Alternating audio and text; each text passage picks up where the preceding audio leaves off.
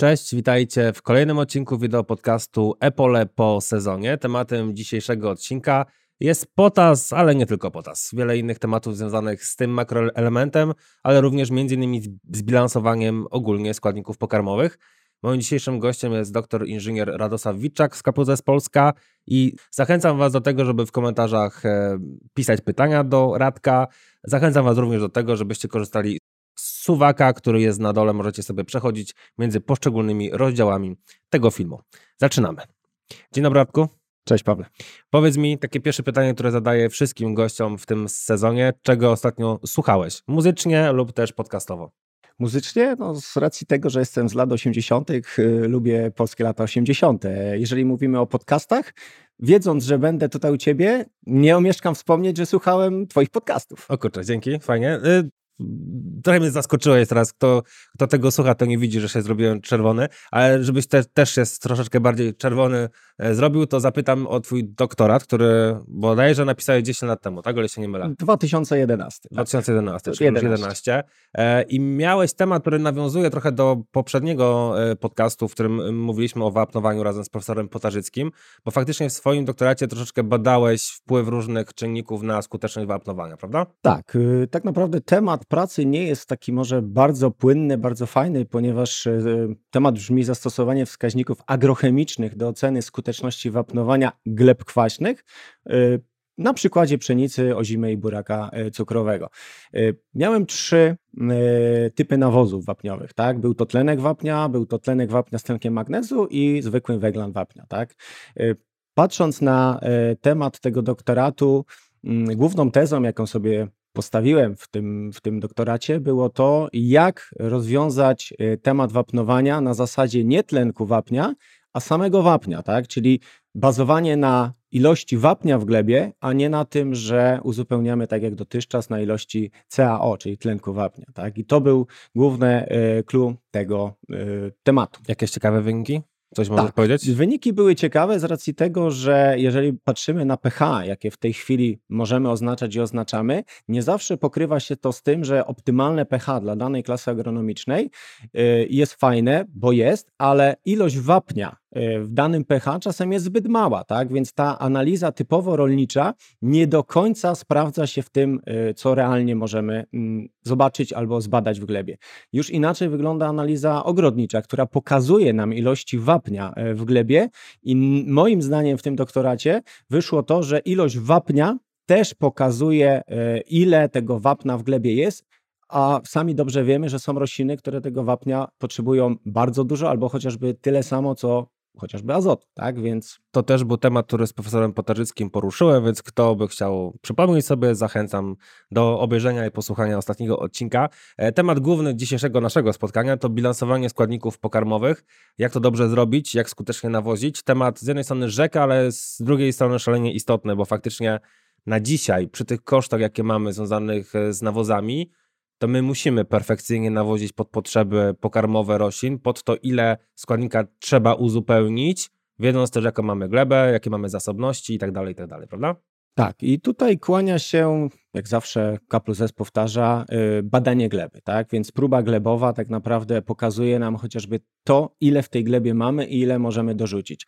Moim zdaniem przy tych cenach nawozów, jakie są w tej chwili, yy, tak zwane rzucanie na oko, że dziadek rzucał 150 kg NPK, tata robił 250 kg NPK, a my zrobimy 350 kg NPK, bo te plony relatywnie wzrosły, nie daje nam nic, bo w NPK mamy trzy fakt, podstawowe składniki pokarmowe, niemniej, żeby zadziałał cały mechanizm wzrostu rośliny w odpowiednich y, warunkach glebowych, no muszą być pozostałe makro, jak i mikroelementy. I tutaj patrząc na tą próbę glebową, przy obecnych cenach nawozów, nawet bardzo mocno y, w tym sezonie, czyli wiosną tego roku, zachęcałem do tego, żeby badać też próbę azotu mineralnego, ponieważ no, ceny azotu wystrzeliły bardzo mocno, tak, już były nawet po 5000 za tonę przysłowiowej saletry i tutaj tak naprawdę bardzo dużo można było oszczędzić, tak. Y, mam takiego kolegę, znajomego na Opolszczyźnie, który przed siewem kukurydzy na przykład zbadał y, sobie tą mm, azot mineralny, tak, na dwa tygodnie przed planowanym siewem i co się okazało? W jego próbie wyszło, że między 180 a 210 kg azotu już w tej glebie jest. Więc tak naprawdę jego myśli o zastosowaniu 300 kg azotu w formie mocznika e, troszeczkę się skorygowały, ponieważ tak naprawdę mógł zastosować i zastosował między 150 a maksymalnie 200, zależy od pola i tak naprawdę oszczędził bardzo duże pieniądze, jeżeli mówimy o tych kosztach e, nawozów azotowych chociażby. I to jest tak? bardzo ważne, bo w tej sytuacji, o której ty opowiadasz,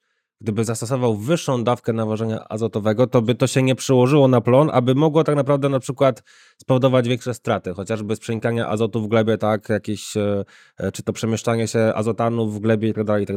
Tak, no efektywność byłaby dużo niższa i tak jak mówisz, mogłaby być strata e, pewnych elementów azotu, tak? Jeżeli to by był azot e, niepobrany w formie saletrzanej, to mógłby być e, przepukany do głębszych waz. Oczywiście może w Polsce nie mamy na tyle y, silnych albo jednorazowych dużych opadów, żeby mówić o tym, że przepłukanie następuje y, w 100%. Moim zdaniem przez ostatnie 10 lat następuje przemieszczenie składnika do głębszych waz a nie przepłukanie. Okej, okay, a takie prze, prze, przewrotne pytanie, jakbyś odpowiedział na taki komentarz czyjś powiedzmy wy, wyimaginowany, że takie ilości składnika, które są w glebie nie powinniśmy liczyć w 100%, bo wtedy okradamy glebę w jakiś sposób z tego azotu.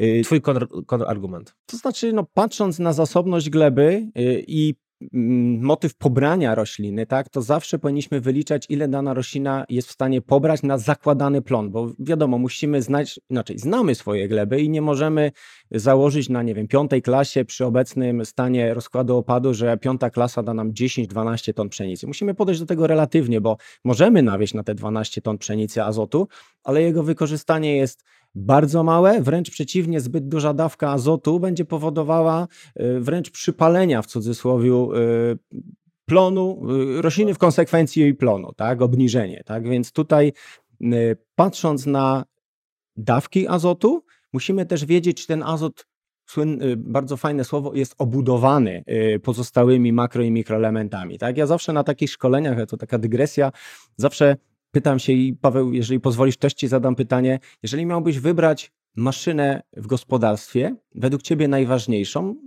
jaką byś wybrał? Chyba to pytanie już mi zadałeś, ale się nie mylę.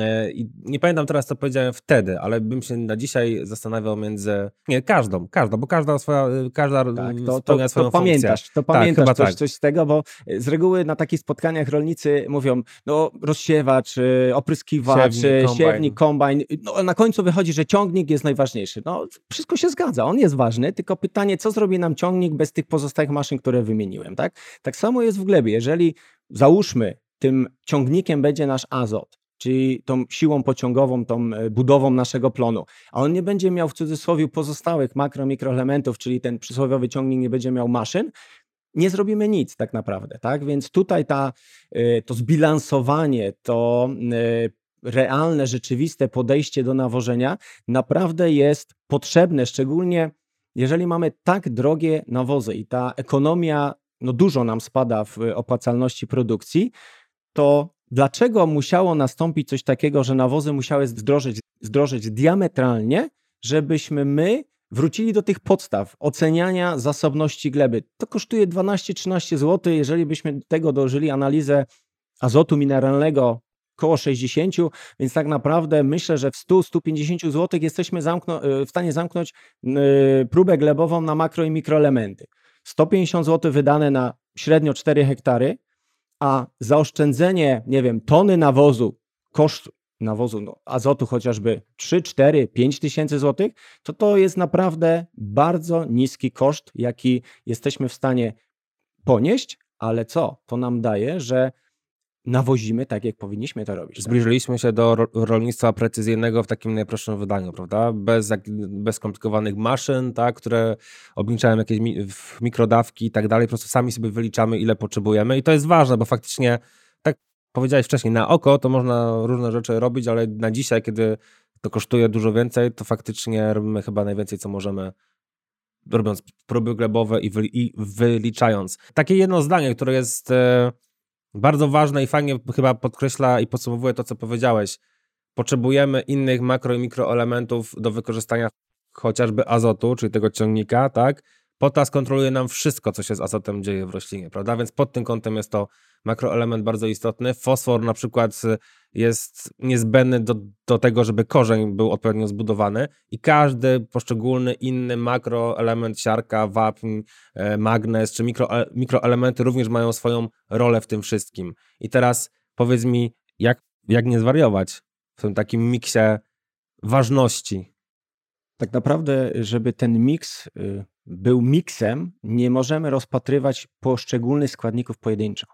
Musimy komponować ich z zależności e, zarówno w glebie, jak i w konsekwencji w roślinie, ponieważ sam potas, o którym dzisiaj jest e, mowa, nie, po, nie, nie zrobi nam, nie zwojuje nam plonu, ponieważ no, zabraknie innego mikro czy makroelementu. Dlatego to podejście do e, zbilansowanego nawożenia, do układania dawek pod konkretną roślinę, no jest tym clue, do czego powinniśmy dążyć, bo to, że będziemy dużo mówić o efektywności wykorzystania azotu, wszystko jest fajnie, tylko tak naprawdę powinniśmy zacząć jeszcze dużo wcześniej, za czym o tym azocie będziemy mówić, tak? E, nieraz pewnie na Twoim podcaście słyszałem o, o profesorze Grzebiszu i jego schodkach, tak? Tak naprawdę pierwszym z najważniejszych elementów wpływających na wielkość chociażby plonu jest oprócz odczynu, ja bym się jeszcze troszeczkę cofnął, bo jest woda. To jest czynnik transportujący, tak? I tak naprawdę znów na spotkaniach, na wielu spotkaniach z, z rolnikami, yy, to jest pierwszy czynnik, na który zwracam uwagę.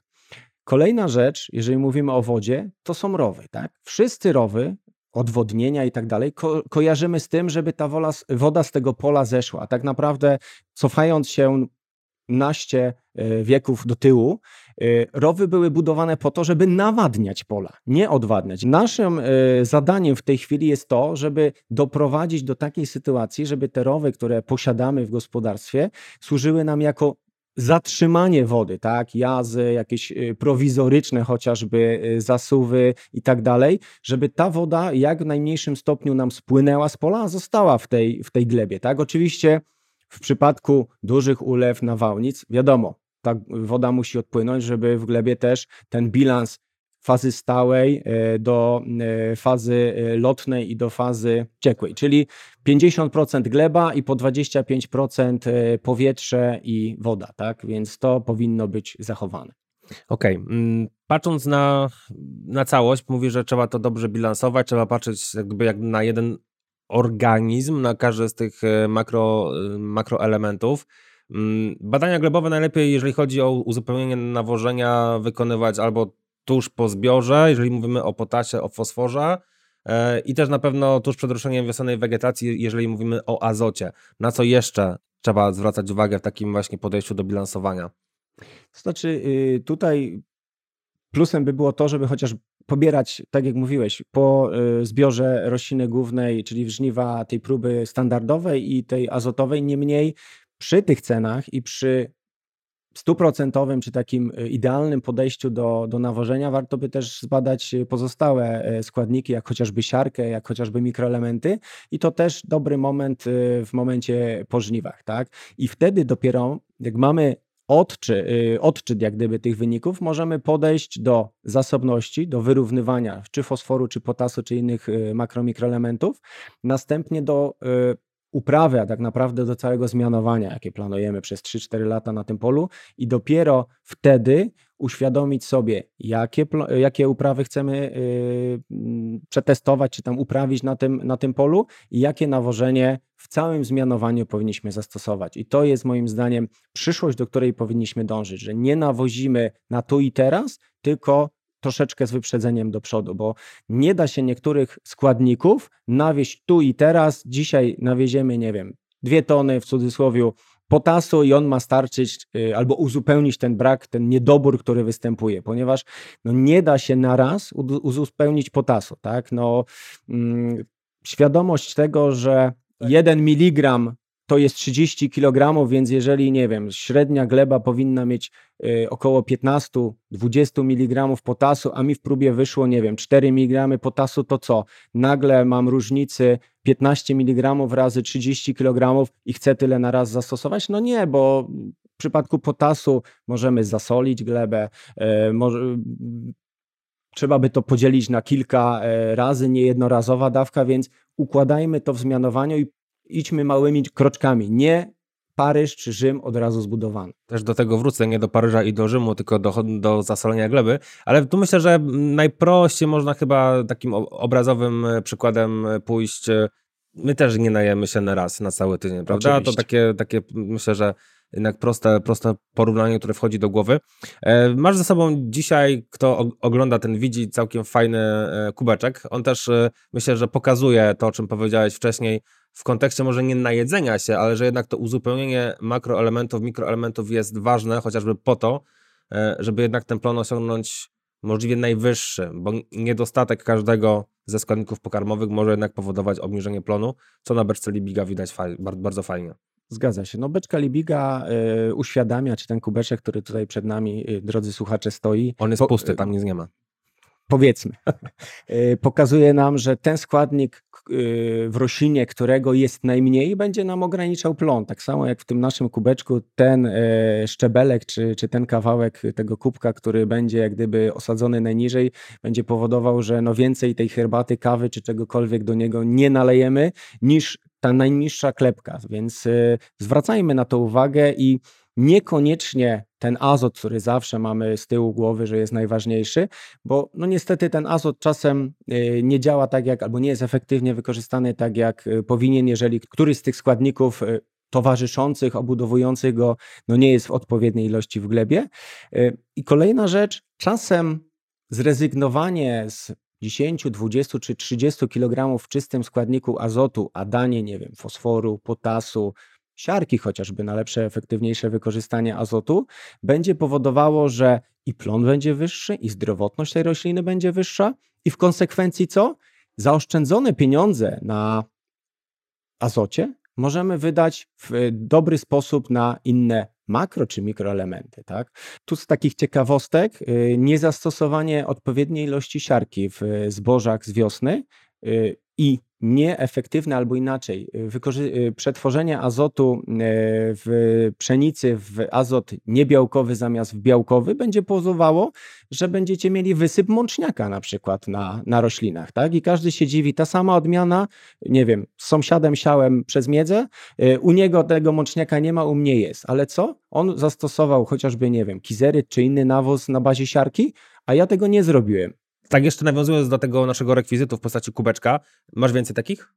Y, kubeczków nie mam, ale y, mam y, ładne termosy, kubeczki termiczne i ewentualnie jakiś inny gadżet się znajdzie. Więc okay, to coś załatwimy. Trzy pytania najciekawsze. Piszcie do Radka w komentarzu pod tym filmem i trzy takie gadżety w postaci kubków termicznych e, prześlemy Wam, czy też Radek prześlę, więc myślę, że warto nie tylko pytać, żeby dowiedzieć się, ale również, żeby zdobyć ciekawy gadżet tutaj e, z K plus S. Przejdźmy do potasu, bo to jest ten temat taki główny dzisiejszego naszego mm, odcinka, ale zacznę od trochę innej strony niż może byś się spodziewał.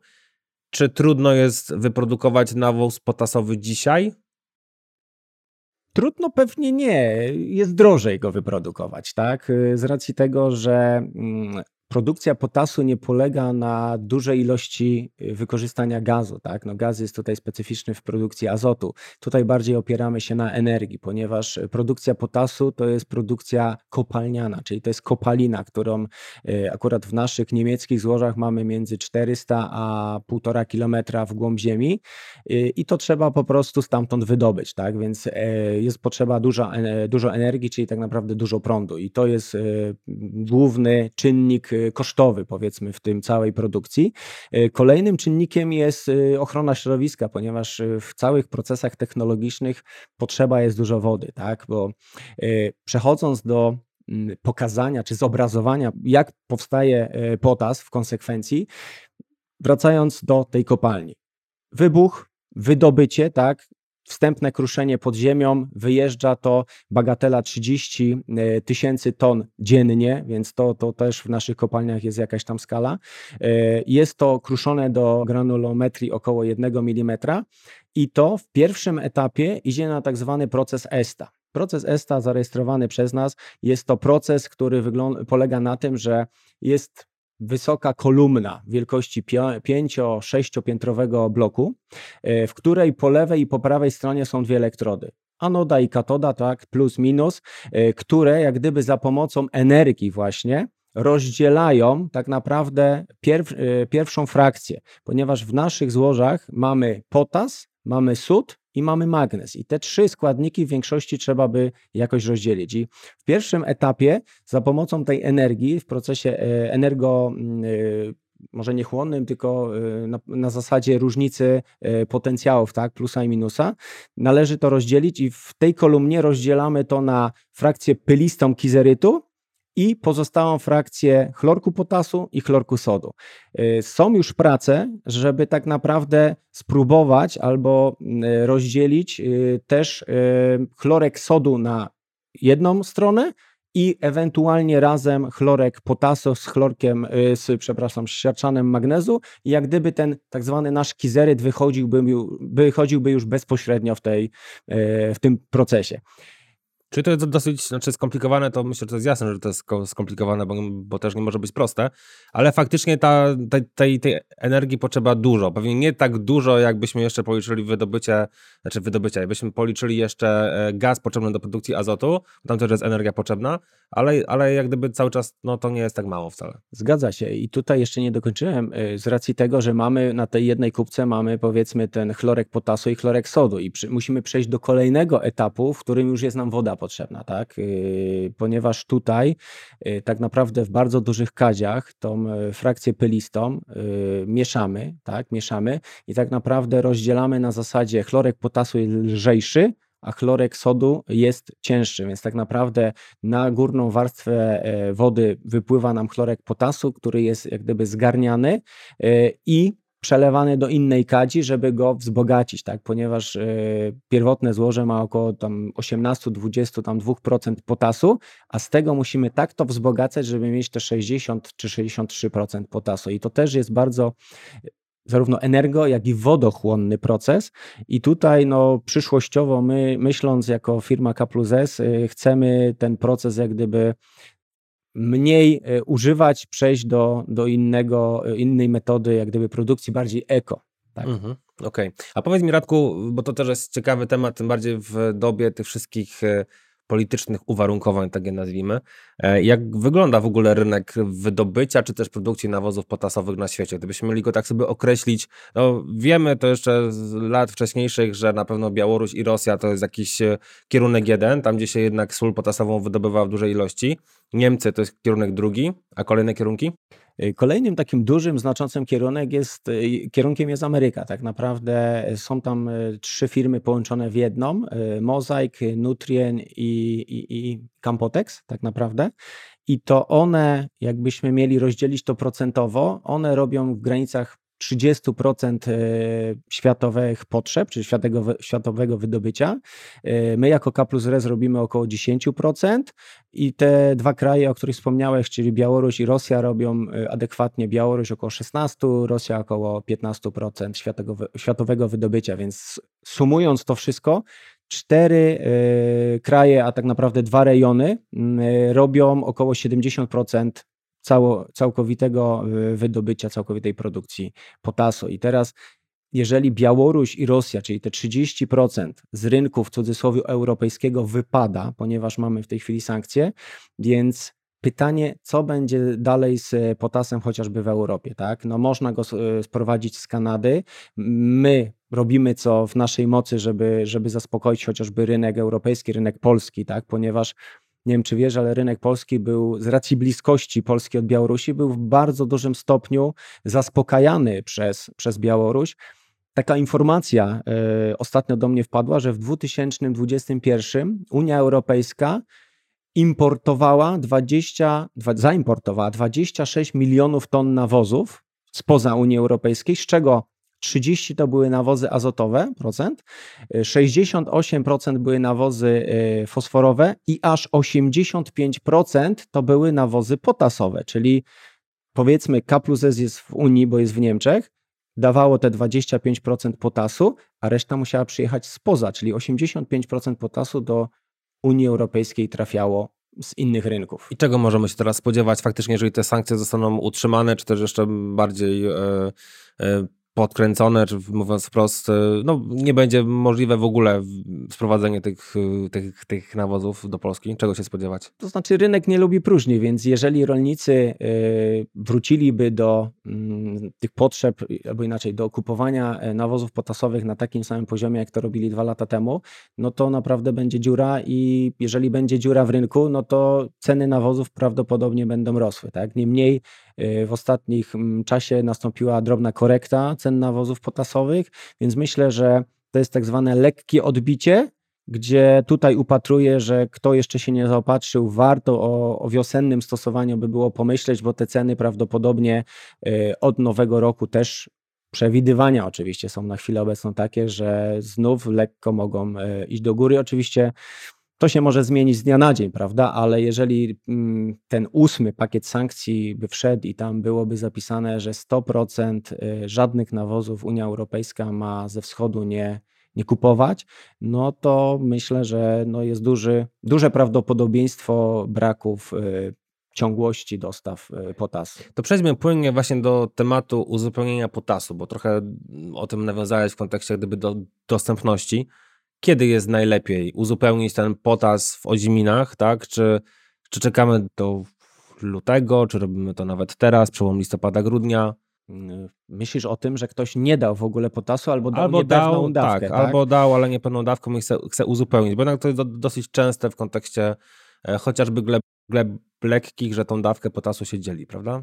Tak. Y, powinno, chociaż y, patrząc na ostatnie lata, przybliżmy tutaj ostatnią zimę, tak naprawdę, która była z nazwy, nie z pogody, jaką mieliśmy, to tak naprawdę, jeżeli ktoś dzisiaj, czy wczoraj, czy w ciągu najbliższych dni będzie do nas dzwonił, czy do mnie i pytał się, panie Radku, kiedy mam zastosować e, kornkali pogłównie? Jak jeżeli ma pan taką możliwość, może pan to zrobić dzisiaj, tak? Bo tak naprawdę jeżeli to by była gleba klasy szóstej, chociaż wątpię, że ktoś uprawia jakąś e, jakiś rzepak, który jest bardzo potasolubny, y, to możliwe, że powiedziałbym mu, y, proszę pana, y, proszę to zastosować styczeń, luty, jeżeli tylko będą sprzyjające warunki, ponieważ im damy wcześniej możliwość rozpuszczenia się, przemieszczenia temu składnikowi, tym korzystniej. A to, co wcześniej zaznaczyliśmy, tego przepłukania w polskich glebach ostatnimi laty nie ma, jest ewentualnie przemieszczenie i patrząc na typowe rośliny jak rzepak czy, czy pszenicę, przy e, klasie gleby mm, dobrej, czyli powiedzmy ta trzecia, może nawet czwarta, tutaj można by powiedzieć spokojnie, żeby rozłożyć to w czasie, e, można by to zrobić już nawet, e, nawet teraz. Tak? Okej, okay, no faktycznie raczej nie spodziewamy się jakichś wielkich opadów deszczu i dużej ilości wody, chociaż przydałoby się, żeby ten magazyn glebowy się jednak uzupełnił przed przed wiosną, ale też z różnych stron się nas straszy raczej, że to może być kolejny suchy rok i sucha wiosna. Ale na glebach, e, na glebach cięższych, powiedzmy w sytuacji takiej, kiedy mamy jednak mokry rok, na glebach cięższych zdecydowanie lepiej wjechać z tym potasem wcześniej. Tak, y, tak naprawdę y, po iluś latach doświadczeń i obserwacji tego wszystkiego, y, dawka przy glebach zwięzłych, przy ostatnich tych anomaliach pogodowych 100% nawet może iść przed, przed siewem, nie ma najmniejszego problemu.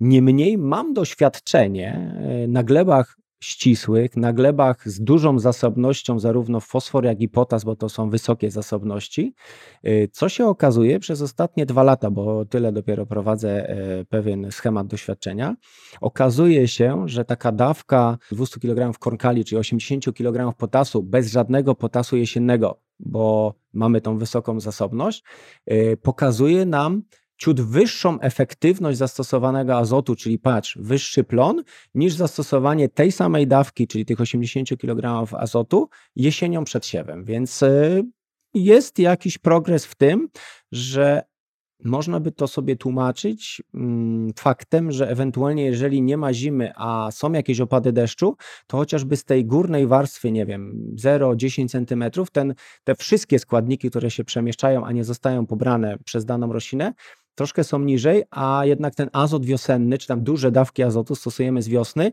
i on jak gdyby, ten azot wiosenny nie ma partnera, czyli tego potasu, który spowoduje lepsze czy efektywniejsze jego wciągnięcie czy pobranie przez, przez roślinę, bo w głównej mierze potas za to odpowiada, tak? Szczególnie za formę e, saleczaną e, azotu, tak? I tutaj jest 2 do 1, czyli na jedną cząstkę azotu, azotanowego, e, dwie cząstki potasu, żeby ten azot w ogóle znalazł się w roślinie. Okay, a powiedz mi jeszcze w kontekście zasolenia gleby. W uprawach rolniczych i w nawozach rolniczych stosujemy chlorek potasu, czyli związek o właściwościach zasalających glebę. Czy lepiej częściej, a w mniejszych dawkach, jeżeli stosujemy jakąś wyższą jednostkowo dawkę potasu, czy raczej ok? Nie musimy się tego bać, chyba że ewentualnie w kontekście gleby, klasy gleby i tak dalej. To ja bym tutaj to inaczej podzielił. Bym to podzielił na rośliny y, tolerujące chlorki i nietolerujące chlorki, ponieważ y, w roślinach tolerujących chlorki możemy zastosować formę chlorkową, niemniej ta roślina też może odczuwać jakiś dyskomfort, w cudzysłowie mówiąc, tak? Y, w roślinach, które chlorków nie tolerują, no to kategorycznie, szczególnie przed y, siewem, sadzeniem i tak dalej, tych chlorków nie powinniśmy zastosować, więc tutaj jak już chcemy wypośrodkować cenę, bo wiemy o tym, że cena chlorków jest, y, bez chlorków, nawozów bezchlorkowych jest ciut wyższa, tak, bo proces y, produkcji tego wymaga, tak, bo to są kosztochłonne procesy.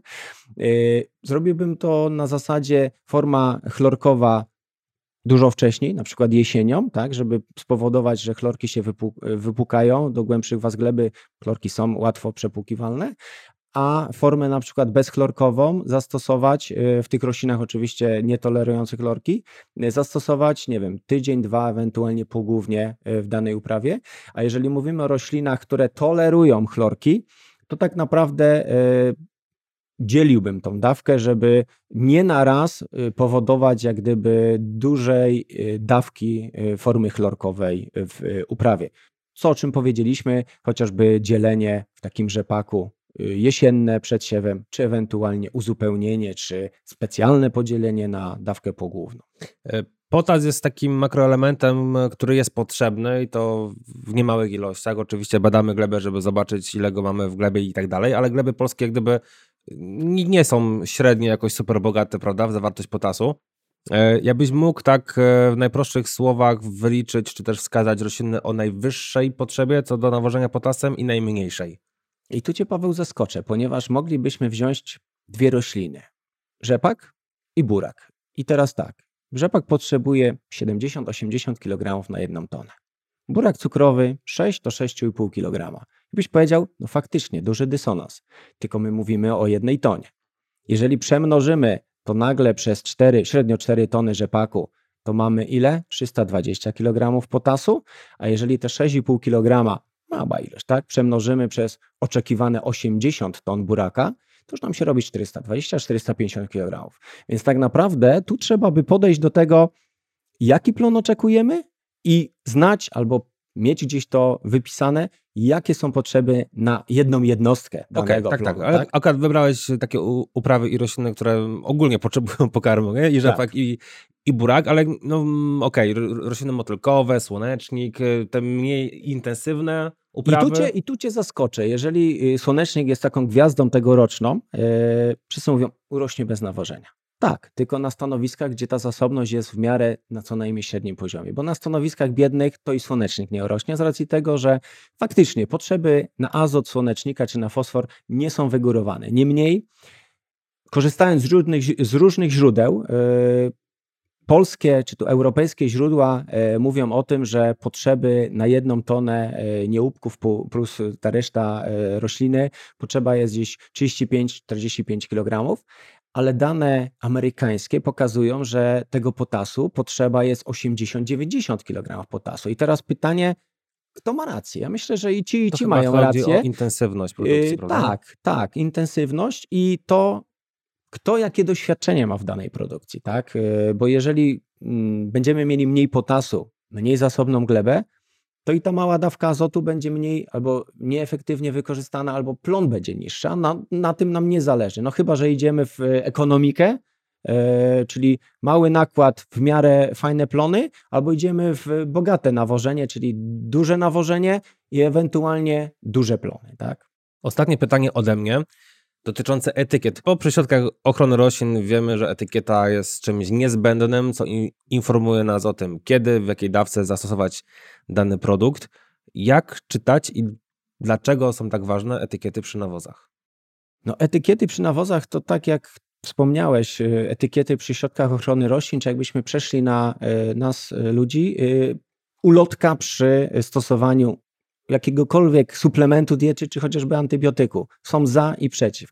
Jeżeli patrzymy na etykiety w nawozach, to można powiedzieć, że co do potasu, w większości 100% potasu jest rozpuszczalnego, ale są takie składniki pokarmowe jak fosfor, jak magnez, jak siarka, które no nie do końca zawsze są w 100% rozpuszczalne. My płacimy za to, co byśmy chcieli, a czasem y, dostajemy to, co jest ukryte między, między wyrazami. I teraz patrząc na te trzy składniki, które wymieniłem, e, ustawa, ostatnia ustawa, e, która e, dotyczy tych składników, czyli fosforu, magnezu i siarki, mówi o tym, że albo na etykiecie, czyli na worku, czy na czymkolwiek innym piszemy, że coś jest w 100% rozpuszczalne i to musimy napisać, jest wszystko fajnie, bo wiemy, dobra, kupuję, nie wiem, 20 kg tlenku magnezu, on jest w 100% rozpuszczalny, dobrze, mam go. Zapłaciłem, jest ok. Ale jest też czasem zapis 20% tlenku magnezu całkowitego. I tutaj, proszę, proszę Ciebie, yy, powinniśmy zwrócić uwagę na jedną rzecz. Światełko, czy tam żaróweczka nam się powinna przysłowie całkowite zapalić, bo według ustawy o nawozach i nawożeniu, yy, jeżeli coś jest całkowite, to nie więcej Paweł, nie więcej jak jedna czwarta tego jest dostępna, czyli patrz, rozpuszczalna w wodzie, ewentualnie w e, cytrynianie amonu. I tak naprawdę płacimy za 100%, czyli za te 20, a dostajemy maksymalnie 5. Maksymalnie, bo to też może być 0,5, tak? bo to nie jest już ujęte.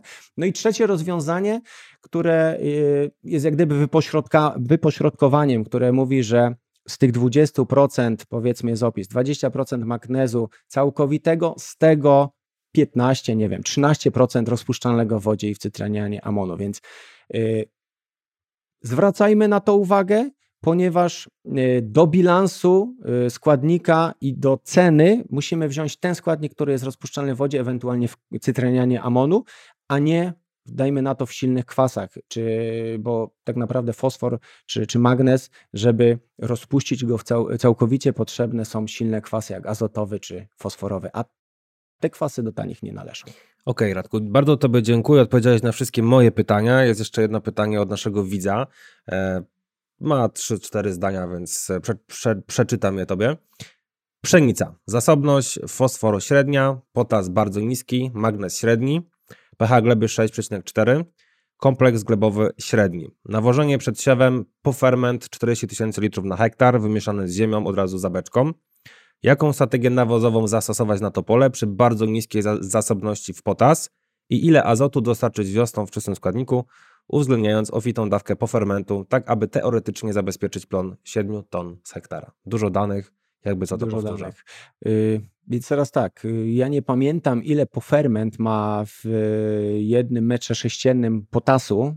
Myślę, że to mało nie jest, więc y, jaka była zasobność? Niska zasobność. Tak, tak? niska, Ale niska. Napisana niska, nie w zasadzie ile miligramów. Nie, nie, nie. E, bo tam też są widełki, mhm. więc posiłkując się tym, no tutaj na pewno wczesną wiosną, albo inaczej, Pytanie, jak plantacja będzie wyglądała późną jesienią, ponieważ potas, y, jeżeli mówimy o solo potasie, możemy go stosować y, niezależnie od ustawy o azocie, tak, więc można to zrobić późną jesienią, czyli w grudniu, w styczniu i tak dalej. Y, tak na szybko rekomendowałbym gdzieś w granicach między 80 a 120 kg potasu, tak? Mhm. Czystego potasu, czystego Czyste, składnika? Czystego składnika, jeżeli mówimy o, mhm. o, chociażby naszym korkali, to może być 200, 250, 300 kg. Pamiętając, Bliżej że... 250, 300 kg, pamiętając, że dużo wcześniej bym to zastosował, tak? To, że nawet jeżeli poferment ma dużą ilość potasu, to to dostępność tego w pierwszym roku to jest tam 40-50%, prawda? Jeżeli chodzi o yy, wykorzystanie tak, tak, tak. samego no składnika, stąd jak, wynika to uzupełnienie. Ja nie, ja, ja nie, pamiętam ile jest w czystym, ale można by wtedy dokładnie podejść, jeżeli yy, widz oczywiście chciałby szczegółowo, to możemy się e, no to nawet tam... w komentarzach, ale też tak. pytanie o azot, to myślę, że najprościej odpowiedzieć, zrób badania w lutym azotu mineralnego, żeby zobaczyć, jaka jest zasobność gleby tak, ten ponieważ tu by było warto wydać te 50-60 zł z racji tego, że z tego pofermentu na pewno duża część tego azotu może przejść na wiosnę i można dużo zaoszczędzić, powiem szczerze. Można dużo zaoszczędzić y, pieniędzy, zdrowia, z kupnem azotu, z ceną tego azotu, nieprzespanych nocy, czy już kupować, czy nie kupować. Y, no, dużo zmiennych, dużo, dużo danych i tak dalej. Radku, chciałbym Tobie jeszcze podziękować za jedną rzecz, za to, że jesteś naszym stałym ekspertem w komentarzach, bo bardzo często, jeżeli są pytania dotyczące nawozów, no to od, odpisujesz Ty, więc cieszę się, że, że jesteś tutaj takim wsparciem w tym temacie. Jeżeli macie więcej pytań do Radka, nawozowych, ale i nie tylko. Myślę, że takich związanych w ogóle z prowadzeniem gospodarstwa. Radek, też masz prywatnie gospodarstwo rodzinne pod Kłodawą, tak? Tak. Pod Kłodawą, e, mimo że nie mieszkasz w nim, ale często bywasz, możecie pytać, Radek na pewno odpowie na te inne pytania. Dziękuję Tobie raz jeszcze. Dziękuję, Pawle. E, was zachęcam do tego, żeby poza pytaniami do Radka również w komentarzach pisać propozycje e, kolejnych gości do naszego wideo podcastu. E, czekamy na Was w każdą niedzielę o godzinie 8 premiera na YouTubie, ale można nas również słuchać w różnych serwisach streamingowych typu Spotify, Google Podcast czy Apple Podcast. Do zobaczenia, cześć.